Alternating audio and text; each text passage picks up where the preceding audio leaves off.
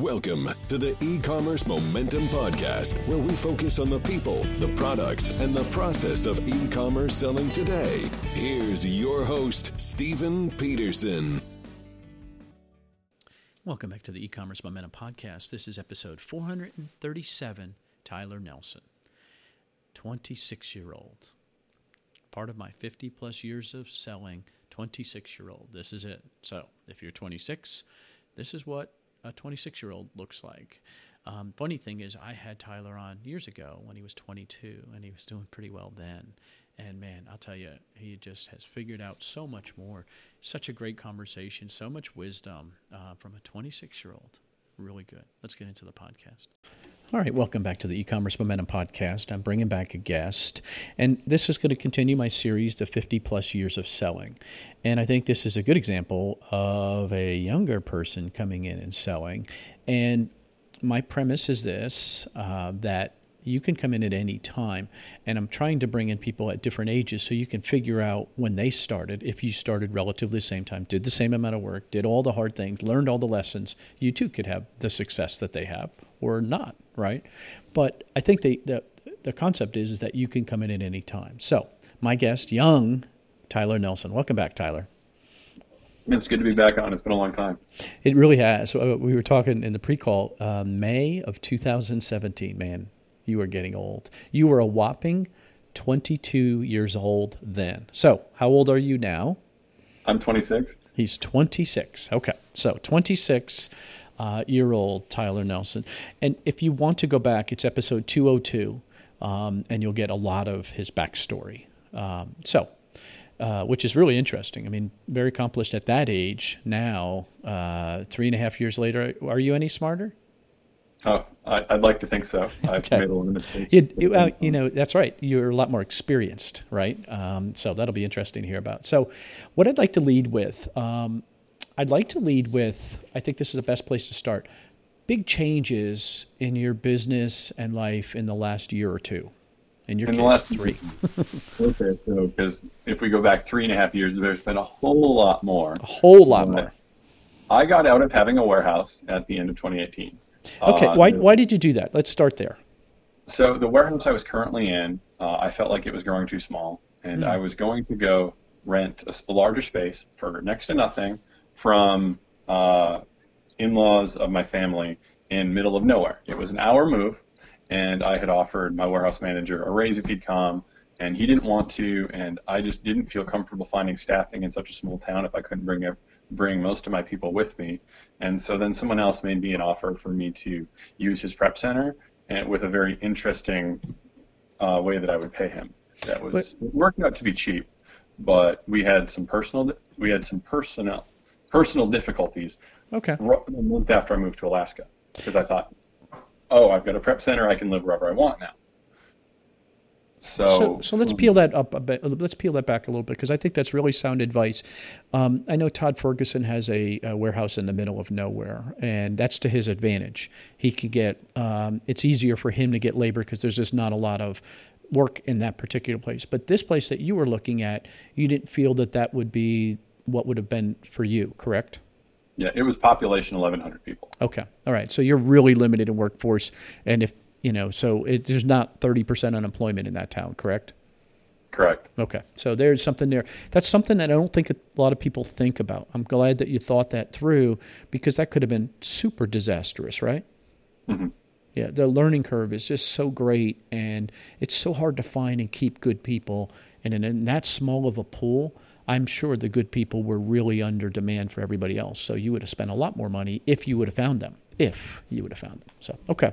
I think that's really smart. All right. So you decide to go in with somebody else. You thought this would be the answer. Was not the answer. Yeah, there were just some uh, personal differences that occurred right after I moved to Alaska because I wanted to be back near some of my friends and family there because that's where if the story from the previous one is yep. I moved to take advantage of the opportunities that the lower 48 has. But I'm like, well, I'll just fly down with all these points whenever I feel like doing retail arbitrage and then I'll just do OA and wholesale the rest of the time. So what? Yeah, what did you think? I mean, when you were envisioning that, what did you think your day would look like? Because you're like the hardest part of this business in your mind is the running the warehouse and doing all those things and paying attention to somebody else is going to do all that. This is going to be. Are, were you? Now you're not going to be sipping Bahama Mamas next to the water in Alaska because you're going to freeze to death. But generally, were you thinking that you were going to get time to invest into your life? Yeah, I thought I would, but then there was some unique challenges with living in Alaska up there. Like it took us.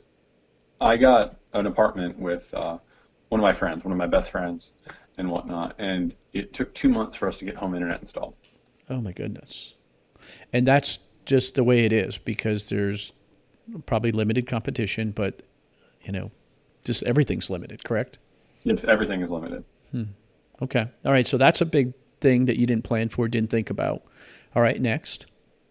So then the same day that there was this critical conversation with the with the third party that I was dealing with with the prep center, uh, I had another opportunity come up, and I'm not going to go too much into what happened because some things uh, didn't okay. go the way I wanted with that. But what ended up happening is with another individual, I was like, hey, why don't we open a prep center? And we found a good commercial space in Evansville, Indiana. Okay a little bit distance from Alaska for sure. A little bit, yeah. So that would then mean that you would be moving back from Alaska back to that area and committing to that area. Fair? Hmm. Well, I thought with a business partner and staffing and teaching everyone anything, you know, I could, you know, continue to have my place in Alaska where I'd be in the summer and be down here for the rest of the year. But it turned out that it there was more than there was more factors than just work. Okay. My roommate is like, so how are you going to decide, like where you want to end up, you know, spending the majority of your time? And I'm like, well, it probably depends on if I meet anyone. And in November of 2019, I met the woman who later became my wife. Ah, it's always that woman. Yeah, that's it. Mm-hmm. Okay, so so that was the tipping point for you. Obviously, that that made the decision easy. And she's from that area where you're at now. Yeah, she was uh, student. Te- she was student teaching, and not student teach. Well, she was going to be student teaching, and she was subbing here while she went to school to get her teaching license. Okay. She All right. Previously had a master's from something from uh, another, th- or not a master's, an undergrad, and there was a special program here where in three semesters you can become a teacher and get a master's in it. Wow and so she was going for that. Okay, so mm-hmm. so that helped make the decision. Looking back, obviously, you know, you found Mrs. Right, and if you believe, if, if you're a person of faith, or if you believe in that, that that happens for a reason. But stepping back, what would it have looked like if you didn't move?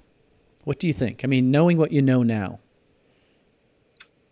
Well, what would have happened is then the fall and this this spring when COVID hit, if I was in Alaska, I would have been severely limited uh, I love the fact that during, in the midst of all this craziness that's been going on, I've been able to have a hands-on view of my inventory. I've been able to see the things come in, see the things go out, see what they look like, see the space they take up. The space that things take up right now is the biggest part of it with these COVID inbound limits. So managing your inventory, this has given you the ability to be honest, nobody's going to care about that stuff as much as you. Fair? Mm-hmm.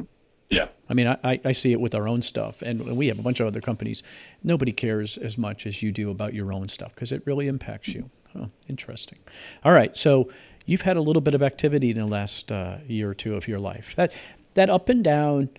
I mean, you had to doubt yourself quite a few times, I'm sure, right? Oh, of course. Hmm. How do you push past that? Well, the way I push past it is this is the only living I've ever known. Uh, like we discussed before, this is my only full-time job I've ever had. The last time I worked for someone else by the hour on a W-2 was working part-time at Target for a couple months in 2014. No kidding. So this is it. So there is no fail. It's effort. If it, if it's not working, you're just going to have to put in more time and more effort. Yeah, I have no plan B. Um, when you look at your friends, now you're a whopping 26 years old, which everybody loves when I tell them I have more socks than that. And Kelly Loach will send me new socks again. I could use some new socks again, Kelly. That's always nice. Thank you. Um, what when you when you're now this whopping old man of 26, um, do you think it's time to get a plan B, or do you see nothing but opportunity ahead of you, at least for the foreseeable future? So plan B for me is diversification in a self-employment sort of thing. I could never work a job for someone else. I'd be You're done. You're unemployable, aren't you? But my wife will likely be joining the business after this school year. Uh, there's been a lot of unique challenges and, with it, and we realized that while we uh, while our family gets health insurance from it, uh, there's so much more money that we could make if my wife was a part of the business than compared to what she's making as a teacher. So we haven't made a firm decision on that yet, but she will most likely be joining the business in the fall. You know, my wife uh, came on full time with us this past year um, and left her job, and we left pretty good benefits and that. And so we had to get health insurance. And uh, tomorrow, as a matter of fact, is my first doctor's appointment with our new doctor because our old, you know, one of the challenges with insurance is in network and all that nonsense. So we had to change doctors, and so it took months to get a doctor's appointment, but the insurance really isn't that bad. You know, we pay as a company, we bought company insurance, so we have a couple of employees, we have nine employees, but we have some that take it, and we pay 60% as an employer. And so um, the, and that, uh, and then the other 40% the employee pays, and that comes out pre tax out of their pay. So the 40%, they really don't pay 40%, they pay less than that. It's really pretty reasonable. Um, I don't think it used to be, but it seems pretty reasonable. So, uh, I encourage it because it's probably the best thing. Because again, nobody's going to care about your business as much as she is, you know, next to you. And that's something we, we're considering is having having the company pay for it. I've personally seen my employees with their insurance having all these struggles and things like that. And if I could help them out, that would. Yeah, that's an awesome thing. And it, that's really important. I think that that comment right there, if you can help them out, you will be successful because that's the right approach. You know, not not trying to keep them at minimum wage, you know, and being proud that your town has a minimum wage and you pay that. No, you want to help them. That's the right attitude. All right, let's talk about a couple things. Can you talk about your revenue range? Um, you know, whatever you're comfortable saying, uh, your business and last year in 2020. So last year and this year, most days are five-figure days. So that puts me in the mid seven figures for annual revenue. Oh wow! So that's got to be pretty exciting. Yeah.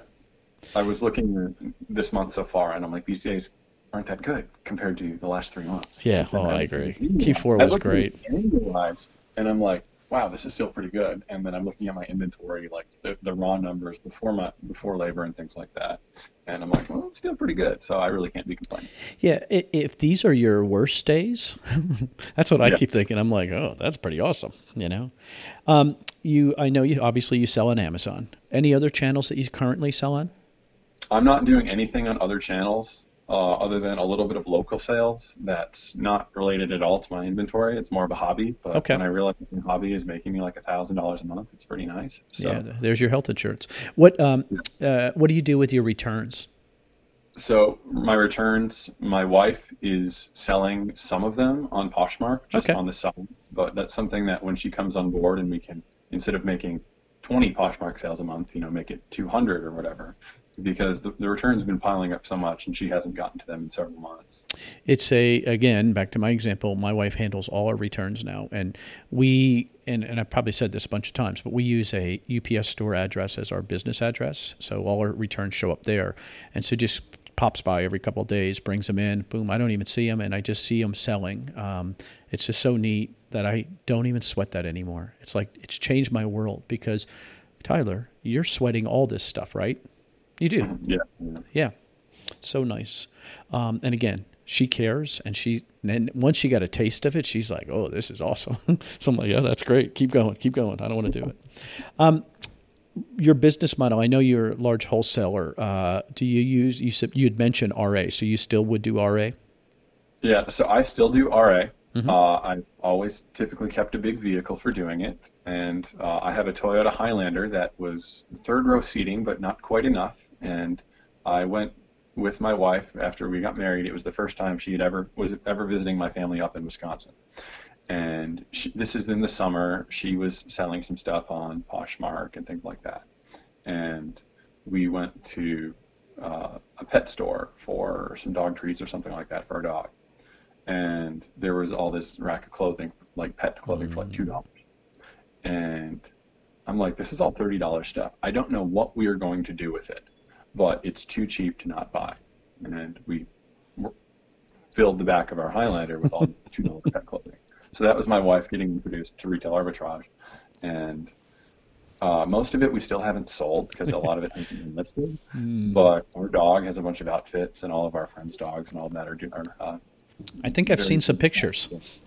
Yes, I think you have. Um, but then we realized, hey, we need a bigger vehicle because our family is going to grow at some point, and I need to do more retail arbitrage. So I had never bought a brand new vehicle in my life, and we, with 0.9% financing, bought a brand new Honda Odyssey. And now, whenever I buy anything with it, I record it, record the supplier in Inventory Lab as Odyssey, and we bought that at the end of August. So in the past six months, in Inventory Lab, it shows a profit of about 20, of, of about twelve thousand dollars. I'm yeah. racing to see how fast we can, on paper, pay the vehicle off by doing retail arbitrage. I love it. I love that. That's the goal, right? That's yeah. a that's a measurable goal. That's a cool. I could do that. Chick, and you move on. I love it. Love it. Um, your business structure now. You're are you are you in a warehouse currently? I'm in a warehouse. I'm technically in two because we have so much happened that uh, I reached out to the, the the agent that represented the building that I'm currently that we have been in. We had a purchase option on this building, but I decided that it's not worth exercising. Uh, there's the building is good for what we've done, but we're starting to bust out at the seams. We in April got pallet racking so that that we put in the front room, which was used to be the showroom and for a locksmith. That used to be occupied by a locksmith. And so we're using it, the building in a way that it's really not meant to be used, and we've we've maximized that.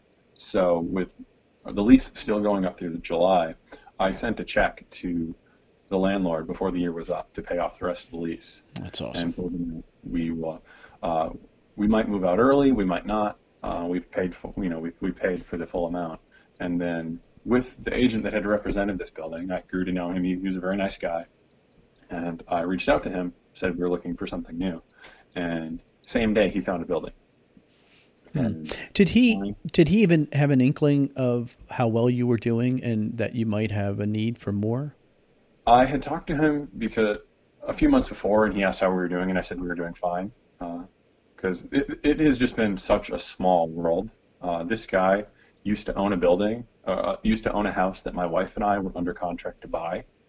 That was a fixer upper. He had been the previous owner of it before the current owner, and it's just all the all these little things here. It's been such a small world, like pieces falling into place. So we kept in over over a couple things, and he didn't realize that we were doing this well. And when I told him what we were looking for, he was able to find something. And this particular building, I had been outside of because I had seen the for sale sign, or not for sale, but for lease sign. But what I didn't see is that there was interior was an interior dock. Oh, nice. Oh, how nice is that in winter? yeah. Oh wow. Well, the winter here is very mild. I'm wearing shorts today here in January. And what state are you in? Indiana. I'm in Pennsylvania. I'm freezing to death. I mean, it's cold here. Then the 30s. I also moved here from Alaska, so. Uh, I guess it's relative. Yeah, yeah. You would go to, you go to Arizona, and you would die. It's right? It's oh, a million degrees for you. Yeah. Um, so, with this new location, what what do you see different? What would you do different? You know, I think about like we're going through like we use ShipStation for a lot of inventory, and we're going through now designating rooms and areas, and we're going to paint the floors. We're getting to that level, shelves and bins and stuff like that, and we have pallet racks, depending some places, some not. What are you envisioning for your new space? So the new space is a large 4,000 square foot section. There's the dock and about a four or 500 square feet landing area with the dock, and then there's a 2,000 square foot section on the other side of the dock. The 2,000 square foot section had to have a hole put in the wall because uh, it was technically a separate unit, and we we got them all bundled together. But what in that smaller section, it has an overhead door. With that overhead door, we can have our outgoing UPS and things like that. Oh, nice. So we, on behalf of ourselves and clients, we do a lot of hazmat shipping and with UPS. So we could, what we're going to probably do is have all of that in the smaller section, and in the larger section, we'll do long-term storage and our larger freight shipments and sorting and things like that. And so um, this gives you options. Like you didn't have that capacity before yeah. this. And before, with only one bathroom, people would be standing around, myself included, just waiting to use the bathroom. This new place will have three. when, who who handled the build out? So, for the new place? Yeah. Okay, so there's uh, the currently only the build out is two bathrooms and a break room, and there's going to need to be an office for me. Currently, I'm just sitting with a plastic table, uh, in the in the thick of it as I oversee things. But I've reached out to one company, and we'll be reaching out to some more for quotes on whether I go modular or have a traditional build out. So you'll be responsible for that, though, financially. I'll be financially responsible for that. And, and I think this is really important for you to understand is that what Tyler's envisioning here sometimes isn't cheap, right? And so yeah. knowing that when you're building out your costs, because that's inventory you're not going to be able to buy, right? If you're tying up that money. Yeah. It's important. Hmm. Okay. But this particular space is so close to my house. It's four to six minutes away, depending on traffic. It's just some. It's the dream that I have envisioned, and I've got renewal terms on it, so I could use this place for the for the rest of my Amazon e-commerce career. So, so you you're similar to me. So you have this vision of what you really have wanted, and you just keep building it in your mind, and now you're actually putting it down on paper and mm-hmm. seeing some of it. Dude, that's cool. I mean, it's got to feel good. Yeah, it feels good. And if I need more space, sooner or later, the place next door is going to be moving, and I have an option to take that over if I want to. I think, I think you know we we we just expanded too, and I think that it you'll you'll fill it in if it's right. Now mm-hmm. we've turned away some clients, and it's nothing personal. It's just that I like I just said to Andy the other day. I'm like I just don't want anybody else. I can't handle anybody else right now. We we we we have the right people for us and the right space, and um, I think you have to level find a level there. Do you feel like sometimes that you've grown too fast? Like when you were in that when you were creating that other prep center with the other one that didn't really work out well. Um, do you feel like you went too fast sometimes? No, I think at the other one it was more a matter of some communication issues. But at this, I felt like things got too fast with COVID. I was scrambling to hire people, and but the problem is people were making more on unemployment than mm. they were on the street finding jobs. And that's but, still an issue, or no? Uh, still a little bit, but we're I at the end of November I stopped buying. Aside from a couple things I bought in the beginning of December, I stopped buying because I bought so much stuff uh, Black Friday week that we due to COVID limits and having to have things catch up, we are still working on shipping that stuff. Hmm. And now, uh, did you were you able to get your limits re uh, released this year? Uh, they're they're improving, but there was that point last month in December where they lasted everything back, and that was very painful to deal with. Yeah, yeah, it's challenging. I mean, I think you know the thing that at least, and this is my experience. This is Steve talking about himself, so don't take offense, as Tyler. But I, in my past, have you know built. I didn't build in that risk right? That that thing that outside of your control. So you're like, everything's gonna be great, everything's gonna be great, and then all of a sudden UPS stops showing up for days and days and days, and you're like, oh my god, what am I gonna do? What am I gonna do? What am I gonna do? do you have that problem too? No, we have uh, heavily bribed our oh. UPS. Our, uh, we just had the last two days our driver. Now we ship by the pallet most days for UPS, mm-hmm. so they're individually packaged, but we just shrink wrap it, put them on pallets, and the guy comes with a box truck, and we can put 10 pallets today. Went, went out yesterday was 10 pallets. But last night, nobody showed up. Our 245 pickup, my son messages me at 5 saying, hey, UPS still isn't here, blah, blah, blah. And I finally called the guy, and he's like, yeah, your driver quit. I'm like, really? So you're just going to not come, huh? And he goes, well, no, we can get there. I'm like, dude, I can't leave $30,000 worth of inventory sitting on our dock. And so it's just a continual challenge um, that we see outside of our control. And I guess that was my my point was that you know what do you do to mitigate that? It sounds like you treat your person really well. Yeah, we've given cash and liquor and things like that. But cash and liquor, two good things. But what we uh, did with we, we got a different driver in the middle of COVID, but the previous driver we'd started a good system with him, and both drivers' names have been Tyler, which has been very, ah. very me, Tyler, and two UPS. The three T's. Yep. Yeah. But what happened is the previous driver, uh, when we stopped, we do mostly freight to Amazon via LTL. But in Q4 and during the beginning of COVID, when everything got slammed, we would do a UPS. And what our driver volunteered to do was bring us a trailer because there was one day that they had so much that it didn't fit on the truck and they didn't have one of their random route drivers to do it. They just brought us a trailer with the boxes, unloaded it, and then they pick up the trailer at the end of the day. So we filled up the trailer with stuff. For and then every day they'll bring a trailer in the morning. So we are their first stop in the morning. And then our regular driver, we are his last stop of the day as he picks that trailer up at the end of the day. So that guarantees that we get a pickup for the day. Well, that's awesome. Um, we do not have as much luck. We had a great run for a long time, and what well, my experience is usually you get the driver's name and number, you text and you communicate, "Hey, we got extra load here today," or whatever.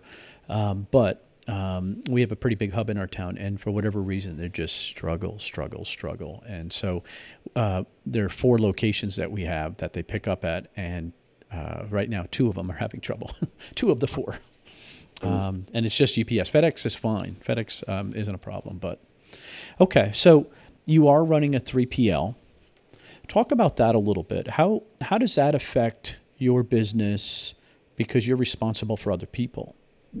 That, that's exactly right. Is I'm we're, we're, responsible for everything we do. If we make a mistake, uh, we have to financially cover that. But the way I've worked it so far is everyone that I've worked with has either been a friend or has been referred by a friend. So that the realtor guy that found us the new warehouse, when we had just met him at the beginning of starting the company, he had someone that he knew in the area that was an Amazon seller that had been looking at purchasing an apartment building. He put us in touch, and that guy is now a client with his private label stuff. So you're looking. I, you know, I, I, I would agree with that. The friend thing is great because it's a different relationship. You can have an honest conversation. It's not always just transactional, like you work for me, Tyler, right? It's more of a hey, you know, I'm kind of, you know, you, uh, uh I would come to you and say, hey, I need extra help. Oh, sure, of course. You know, you're friends, and then that way it's a two way street. To me, that's a benefit. Have you turned away clients? Uh, we fired one. Okay, yeah, I got that relationship too. so why, uh, why, you know, without being mean or whatever, why'd you fire him?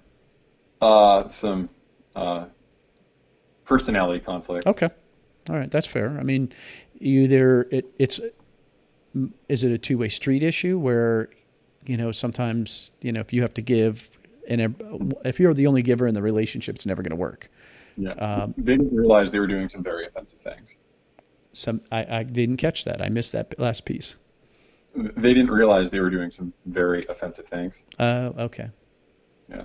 And I just didn't realize it. Okay. And so yeah, my, my employees felt disrespected and whatnot. Would you recommend them to somebody else? Uh, I would not. Okay.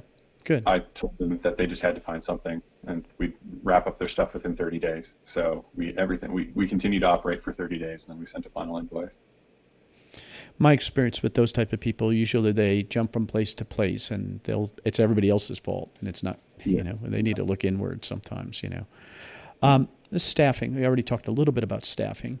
Um, who runs the day-to-day operations for you? So I'm at the warehouse or one of them uh, every day. I've hopped between the two warehouses three times, and I work from home for an hour in the middle of the day because uh, I took my dog home because he was. Uh, so wait, you're that disciplined? I mean, you have an hour here, you got this, you got that. Yeah, I was jumping over all day. There was a couple little fires to put out, but nothing major. And uh, but the two warehouses are only four minutes apart. Okay, but it's still a distraction. How do you uh, how do you see when you get to one warehouse? How do you see that changing? Well, it'll be a lot simpler having everyone under one roof. Do you? Hmm. Is UPS picking up at both locations, or, or, or, FedEx and all that? Are they picking up at both locations? Out of the new one, we're currently just doing out, out, outbound LTL. Okay. We had our first outbound LTL go from there today. How'd that go? Uh, I'm assuming good because I haven't had my phone ring. Oh, okay. All right, that's a win. Yeah, we um, another little thing we do with our UPS driver too is because we're doing it by the pallets. Um, we are able to shrink them and leave them out by one of our other loading docks with the door unlocked. He'll come in, back in, put the dock extender out, and then just wheel him in the back of his truck himself with a pallet jack. And then, you know, we don't even know that he's gone. We just go out and look, and everything's gone. Awesome. I mean, that's a that's a neat little thing. Will you have? You're, you're thinking that with that hole in the wall, you'll be able to move inventory between the two rooms. Yes, we can. We already have been. Okay. All right. Cool. Well, that that's really going to improve things. Just to have, just to have the ability to use both doors is going to be phenomenal. Um, when it comes to inventory, talk about inventory flow. So I guess more so about your new place. What's what are you thinking? I mean, are you receiving containers, or how are you receiving your, most of your inventory? Nothing containers. It's either it's either UPS, FedEx, or LTL. Okay, so you're getting pallets in though. Um, do you have a forklift, or are you using a pallet jack in the new place? No, at the new place we have we have an interior dock, so they just back up to it and we take a pallet jack. Okay. But I, mean, I might be investing in uh, power in an electronic pallet jack for when we push the heavy pallets back up onto it because it's real easy coming off because we've got gravity. and we have to fight against gravity on the way up, and I think just as a matter of employee safety, it would be a good investment to spend a couple thousand dollars on it. Yeah, that's a that's a we we've talked about that. We were at, actually Andy and I went to an auction how many years ago, yeah, he's terrible at an auction. He'll buy everything. I remember that. Yeah, literally, he's like, "It's a dollar. We're buying." I'm like, "Stop buying stuff," because I still have it in my warehouse. I'm like, "Stop buying stuff." Uh, the money machine. We bought a, a money machine at this auction. We never used it, but it's like the one where the dollar bills you grab in the air. We still have that out in the front warehouse. But one of the things they had, they had those those um, uh, automatic um, pallet jacks and now I, I regret not buying. It was a beer distributor. I regret not buying them because I can see the value. I mean, you're just so so much faster. At the old warehouse, we share a side street with a convenience store, and every single day, Pepsi or Coke or someone is showing up and using one of those, and it looks pretty slick. Yeah. Yeah, it, it makes it efficient, and you know I think there's fewer injuries. I mean, safety wise, it's got to be you know you can be careful, but um, okay. So what other things do you see changing with your inventory process with this new warehouse? Uh, with the new warehouse, what I'm looking at doing, at least for my own stuff, is a lot more storage intentionally. Where if I'm getting a good deal on something and this is my one shot, I want to make money on this product for as long as I can. Hmm. So, and combine that with all this COVID limit stuff, and I'm seeing products where I have amazing margins. And typically, I, I, I only want to keep 30 days of something on, on board, but if I'm able to triple my money every time I sell it, I'm going to buy six months of it. Hmm. Now, are you able to get a better price because you're buying bigger quantities? Um, some of this is actually OA, so no. Okay. All right. So it's just stuff that you know. Um, did you experience challenges getting the inventory delivered to you because of delays in shipping out, out from the other companies? We haven't had too many delays uh, for things coming in but we did have a bunch of problems with merch fulfillment with the post office. Mm, oh yeah. Yeah, I just got a bill today. Uh, literally took it out of my mailbox this morning on my way into work, and it was due uh, the fourth. Today, you know, and I'm like, wait a second. I'm like, how can that be? It was dated December twentieth, and it just made it to me. I'm like, oh my god. I mean, I got a letter from the IRS dated from the beginning of November. I didn't get it till the end of December. Oh boy and it said not until late January. And it was like I underpaid my taxes by like a hundred bucks. And so I saw that on my informed delivery and I'm like, what the heck? And I opened it like no big deal. Yeah, it's definitely there's definitely some challenges. I wonder. I'm hopeful that they they definitely address it and fix it. Um, did you do a lot of merchant fulfill this year? We did a lot. Uh, we did. I mean, we were doing a couple up to a couple hundred a day during December. Wow. But during the the height of the beginning of COVID, there was a Monday where we MF'd 2,200 packages. Oh my God! With the post office. How how do you how do you get 2,200 packages through your system? So most of it was just a small item because uh, me and the client that was doing it, uh, we were it was this wholesale account that we were splitting that we had been doing since before this company was even a thing. Before KN, the our prep center was even a thing. We've been dealing with this wholesale since 2018. Uh, so we'd been doing it for a while. It was a, it was a small product. It was a small variety of products. So they just fit fit fit in a bubble mailer. A little bubble just, mailer, yeah. But how do you produce that many labels? I mean, everything about that sounds overwhelming. So a thermal printer can only print so many so many labels.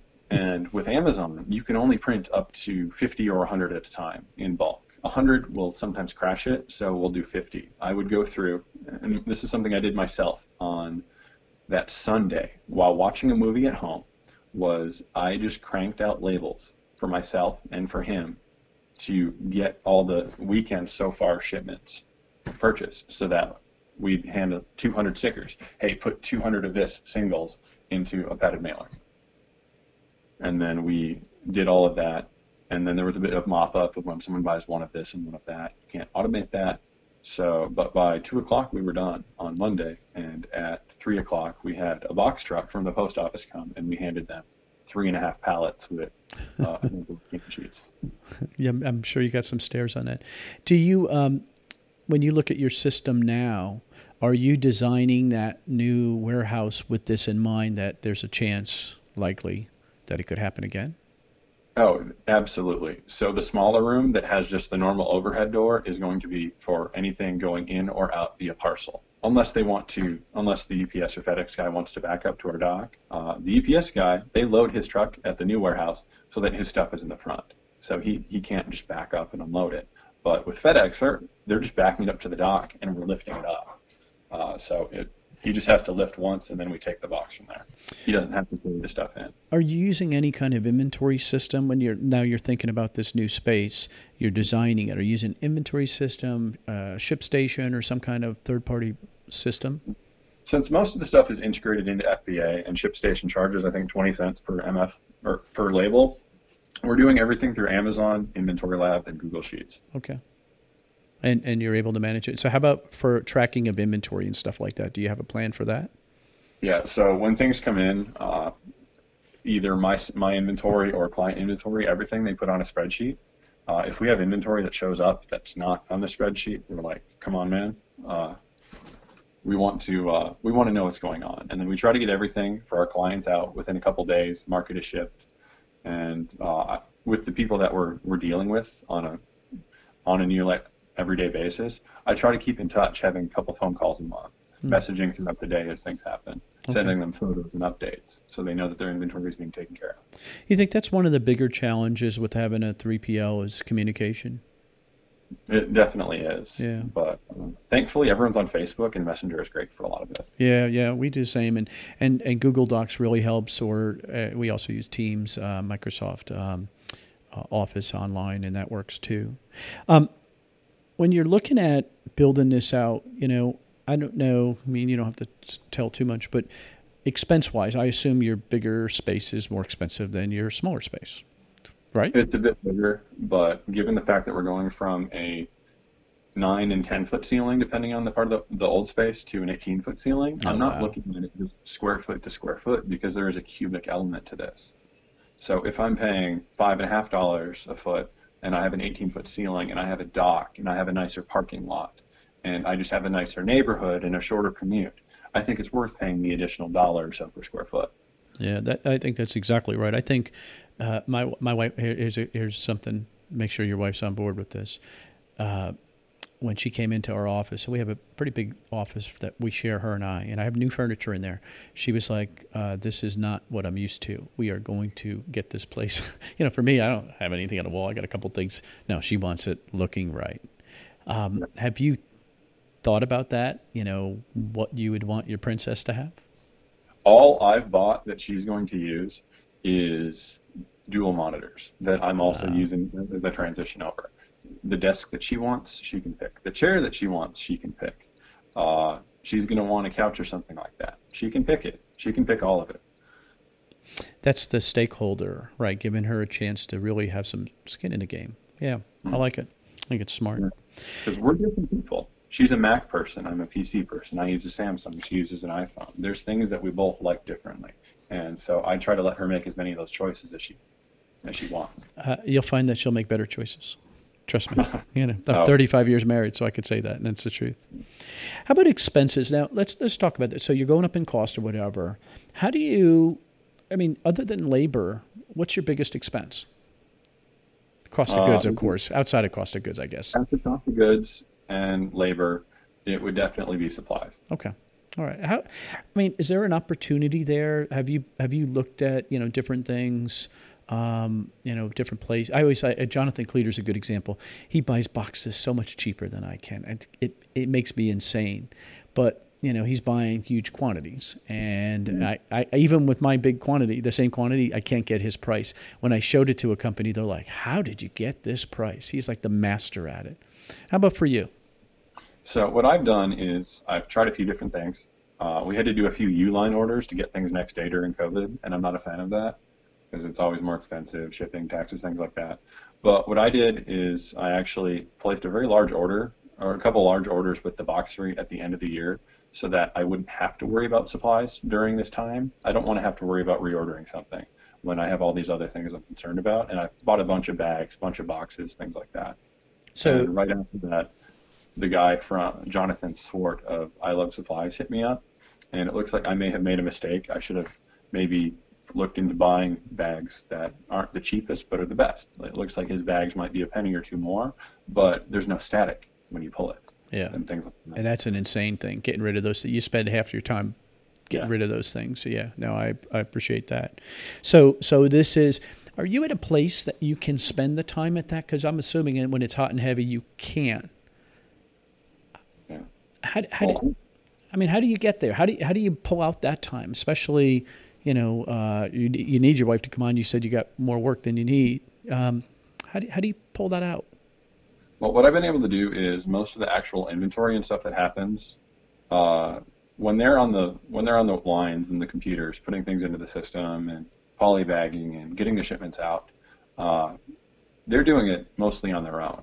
There is a little bit of prioritization of what order things go in, but we used to do things in live mode. We'd work on one client here, one client there, and whatnot. Now what we're doing is, uh, depending on how things are going, we'll have the same client being worked on on multiple lines, uh, doing everything in private batches. So we like to do batches as simple as possible, as long as it doesn't make shipping more expensive. If we have 100 of this and 300 of that, instead of doing them all in one batch, we'll just do them in two different batches. And so I'll load a bunch of private batches into the system, and they'll communicate on how they how they work on those. And by naming batches, we can work on the, the same client stuff at both the new warehouse and the old warehouse. So we have old and new in our names. So they know where we're working on things. So by paying attention to those little details, it, you know, it's it's those touch points, right? Each one of those things take time, right? That's the negative to doing it live, right? That mm-hmm. what you're describing, you're fine tuning how much time did you gain when you figured that out? Oh, a, a ton. They're no longer asking me, "Hey, what do we do next?" Wow, that's huge. How do you communicate that? I mean, how do you do you have a whiteboard? Everybody knows what, or do you do a morning? We do a morning huddle here. I call it goofy kind of thing, so but I like that. With my two warehouse managers, who are also husband and wife, uh, they get in, they get in a little earlier before everyone at the old warehouse, and I go over the batches with them and then uh, I'm currently running the new warehouse as okay. uh, a couple employees there that have been with for a while that have been doing a bunch of polybagging and inbound sorting. They're now, I'm now teaching them the, the computer stuff myself. Are you having trouble keeping people? We have had some problems with labor. Uh, we've had people where we'll offer them a job. They'll drive an hour away to get this to show up for their first day, and then they will call in sick the next day on their second day or That's won't even show up. Won't even show up for their first day of work. Oh, uh, but the one person that uh, came from an hour away, I then get a letter from his county saying that I need to start uh, collecting child support. Oh. I called the child support office. I was not the first person. He had done this with about 30 different jobs. Oh, that's heartbreaking. So, but the big thing that we do is with our staffing is uh, my dog is here, and sometimes our warehouse manager will bring her infant daughter here. They have a safe like playpen for for her, and the rubric we have on when we hire people is: Are they going to be accurate at counting things with our inventory, and do we have do we do they we feel safe with an infant child and my dog around them? So that's that's the rubric we have. Okay, and so that most most of our staffing issues have been issues of attendance. We uh, uh, how about retaining people? How, how, have you done on that? So what I've done for that is uh, we we did have a problem for a while with people showing up late, and it was just frustrating me. But I don't want to fire someone because they're three minutes late every day. I want to try a carrot instead of a stick. So the carrot that I came up with was I would give hundred dollars as a bonus to to every person that is on time all 10 days of the pay cycle. And I said I would continue this as long as COVID and these mask mandates and everything are a thing. Uh, it is very rare that someone does not get the bonus now. So you're you're doing the math. You're saying hundred dollars is a dollar a day, right? Ten dollars. A day. Excuse me. Ten dollars a day. I just went completely wink. Ten dollars a day, eight hours. I was trying to do that, um, and okay. so that's what you're doing is saying, hey, for the extra X number of cents per hour, if I can get everybody here on time, that really creates an expectation, right? I mean, it's like the day is different when you're not having to deal with Steve. You're late again, right? You're mm-hmm. dealing with, hey, we're ready to go. Everybody's here. It's it's a different conversation, right? Mm-hmm. And then in addition to that, I made it so that instead of coming in at eight, people can come in as early as seven if they want an hour of overtime. If they do that, they get the overtime and they're getting the bonus. Oh, sweet, smart. I have one employee. He's here every day at seven, every day, and for the last two months we worked Saturdays. People could come in on Saturday, so he was getting an additional nine hours from that. He was getting some very hefty checks. And you got the benefit, right? There's no learning curve, right? Mm-hmm your existing employees, you don't have that learning curve. That's so smart, so mm-hmm. smart. Uh, because it's not always the answer to add more people, right? Not always. Well, especially in the middle of the pandemic, we yeah. had one we had one guy that we hired on temporary. He was going to come in when he didn't when it was raining because he was a roofer, and I'm kind of glad that he had roofing jobs because it turns out he caught COVID. Oh. So we have not had a single employee while actually actively. Working. Knock on wood. Just knock on some wood yeah, for me, please. I'm doing that right now for you. But I've told everyone that hey, don't be doing stupid stuff. I mean, if you guys, you know, instead of going out to lunch, why don't I buy lunch once or twice a week, and I'll keep a bunch of snacks and sandwich making stuff in the break room. So instead of going out, you stay here, and it's free and they they really like that. And you can minimize that. We had one guy. I, I don't know if you heard this. I, we had one guy who tested positive, um, and it's a funny story. I was just telling the story to somebody today. We were unloading a container, and you know these are floor loaded containers, and you get you know a bunch of people on the on the container, and I'm on the forklift, and I heard uh, my son say, oh, "You better tell my dad," and I'm like, what? what was that? You know, I guess as a parent, I heard that. And he said his uh, fiance wasn't feeling well, blah, blah, blah. Turns out that Sunday, that was a Friday, that Sunday they tested, or they went, both weren't feeling well, got tested. Day or two later, he told me they were positive. So we all had to stop and go get tested, which is really hard in our area. I mean, it, and then results take like a week. And nobody else was positive so far. So it really could affect your business. Do you have a plan? I mean, have you thought that through? we had someone that was exposed that he had spent time with his sister who tested positive, and there was a bit of drama. Like I was telling an employee, just make sure you're wearing your mask, and he didn't want to, and I'm like, oh boy. Um, so I didn't want to lose my cool and do anything stupid. So you're 26. Was, How do you have cool? You're 26, Tyler. Yeah. It was lunchtime, so I'm like, this guy, he had he had to go home, and he's you know he's going to be having to get. This is, bef- I think, before all those. The pro- now, I guess the protocol is he'd have to stay home for ten days, mm-hmm. and he'd been exposed, I think, seven days previously. Uh, so he went, he got a test, and then over the weekend he came back in, on Monday. But I sent everyone home. I'm like, let's just all chill. Everyone go home. I'm paying you for the rest of the day. And then he gets tested. He turns negative. Negative. Okay. And so then you're breathing. Well, we uh, I mean, it, it you know, as I, I think I kind of mentioned, uh, 20 minutes away from here, they test, they have that new strain just found, and makes me a little more uncomfortable. Um, and and and, but what am I going to do? Right? I mean, it, you can't not live your life, and so we're kind of in that boat of you know, some of what we do is because we do a lot of phone work and telephone and text stuff for a company. We could work from home. I have a p- couple people that can work from home, and so that's kind of our plan. Is as long as one person can make it in to do shipping for the day, we can turn most of our business as FBA. We can basically tell our clients, "Hey, nothing's going out. Everybody stop." While we're positive, let us get this cleaned up. Uh, as long as one person can make it in, that's my theory. And if if everybody's positive, then it would just be me making it in, I guess, as long as I'm not in my deathbed. Hmm. It's an issue. It, we didn't have to deal with this not too long ago, did we? No, it's it's a new world. Everything has changed very hmm. quickly. Um, I have been here about talking about policies and procedures, and I don't know if I want to go there. I, I want to get to. I know you have something you want to talk about, um, but I, I, before we get to that, let's talk about goal planning. right? Now, you know, when do you think you'll be in your new place completely? Uh, I give it about 30 days. Okay, so you're you're you're basically there.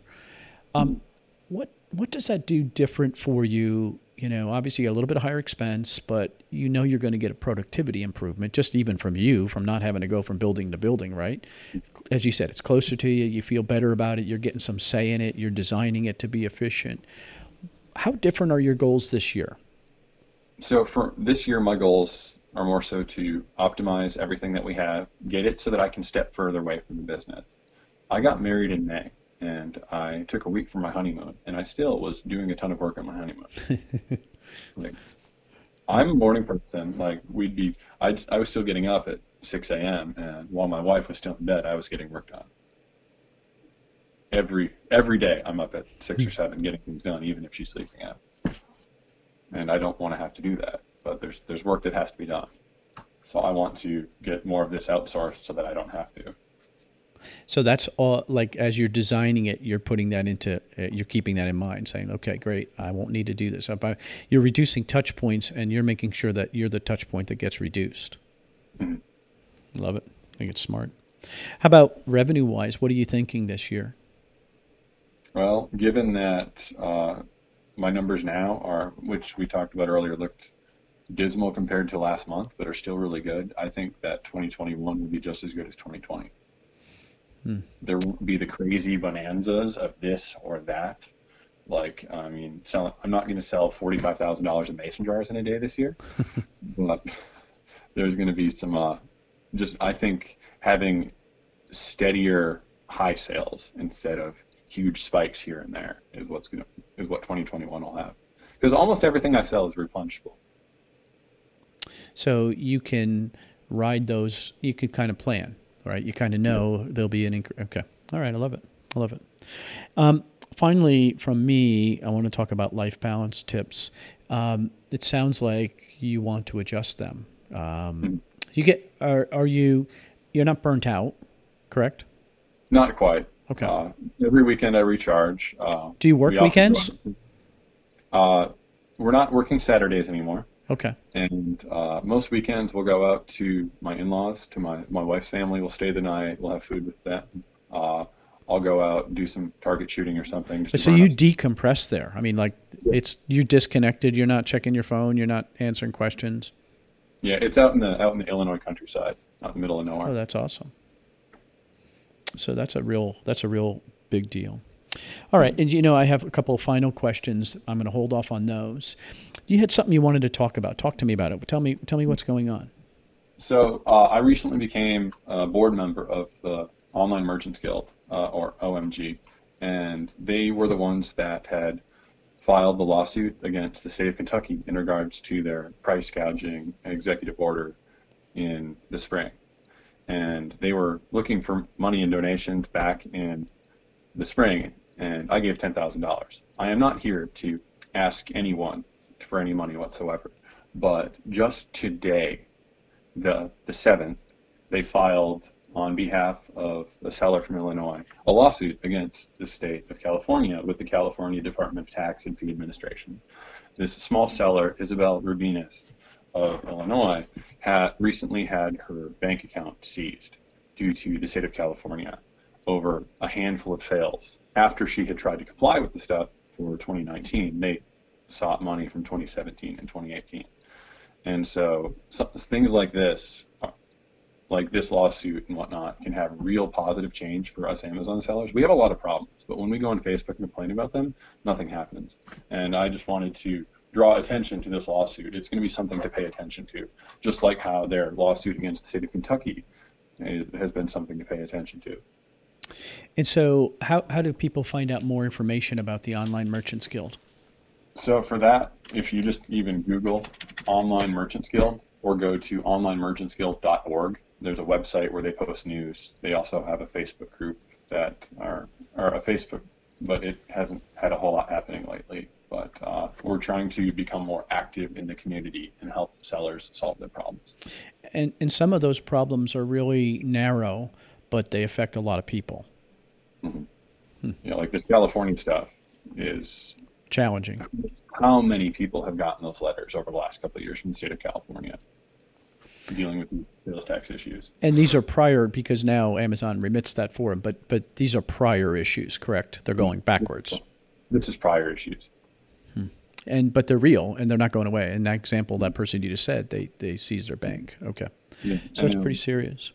Yeah, I know this lady, they're living paycheck to paycheck off of her husband's income.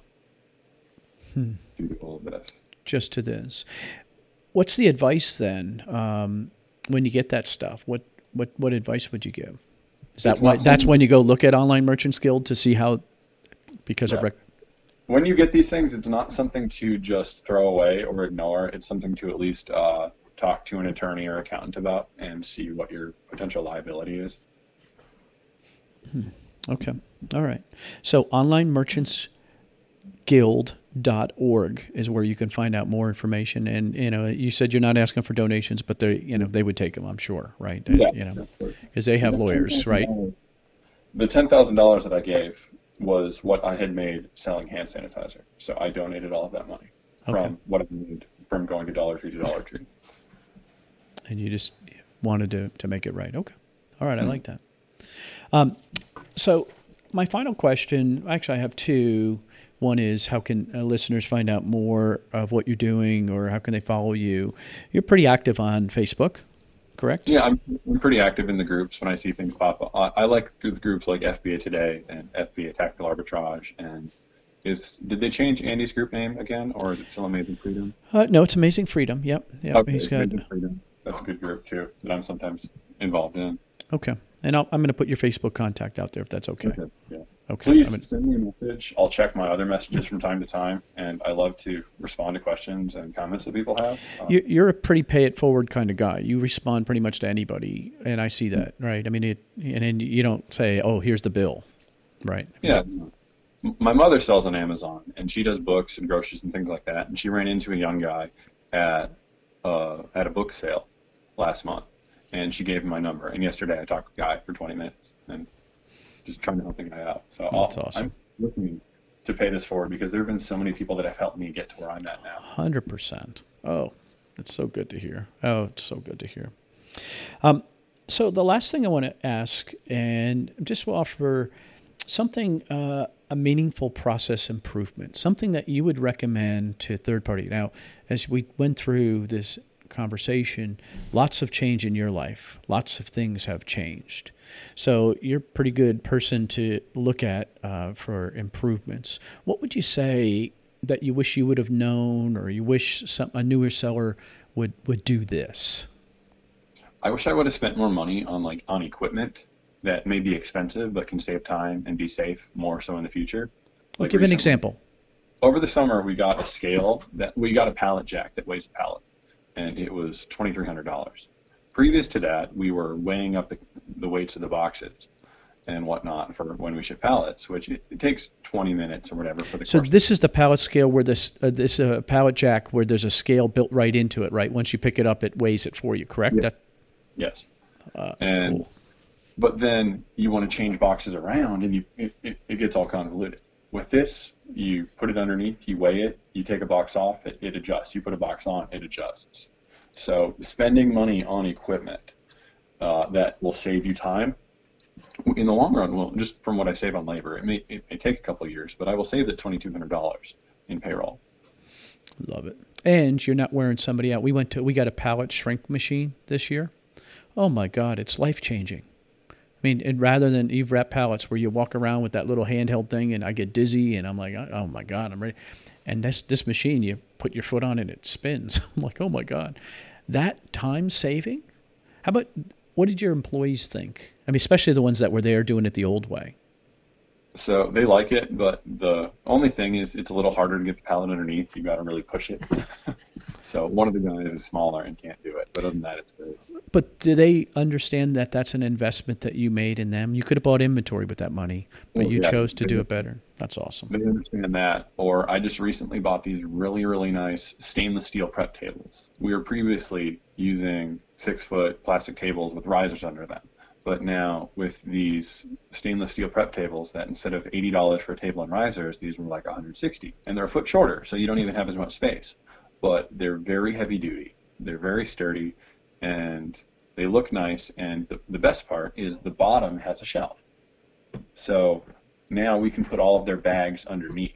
Instead of them walking over to a shelf and switching bags, they just reach underneath for all the supplies they need. So utility you got from it, and you made their life easier. Love it, love it. So that's the that's the advice. Don't don't cheap out on stuff like that because the payoff comes back. It's hard to know that. It's hard to have faith in that, right? Mm-hmm. But do look for the best deal that you can on these. So with the pallet jack thing, I got a couple quotes on it, and I went with the one that seemed the best. And with these tables, I got a discount by buying five at a time. So your double cost wasn't quite that much uh, because you bought more. Love it. Yeah, they were, they were 150 each when they would have been 180 single. So the last one is free. Tyler, you're so much wiser at 26 than you were at 22, and you were pretty smart at 22, my friend. That's pretty that cool. Was, that was a long time ago, back when I was renting out of renting a second townhouse. Just, but that was two minutes away, and that's the thing is the time that I save on my commute is time that I can spend with my family or time that I can spend working.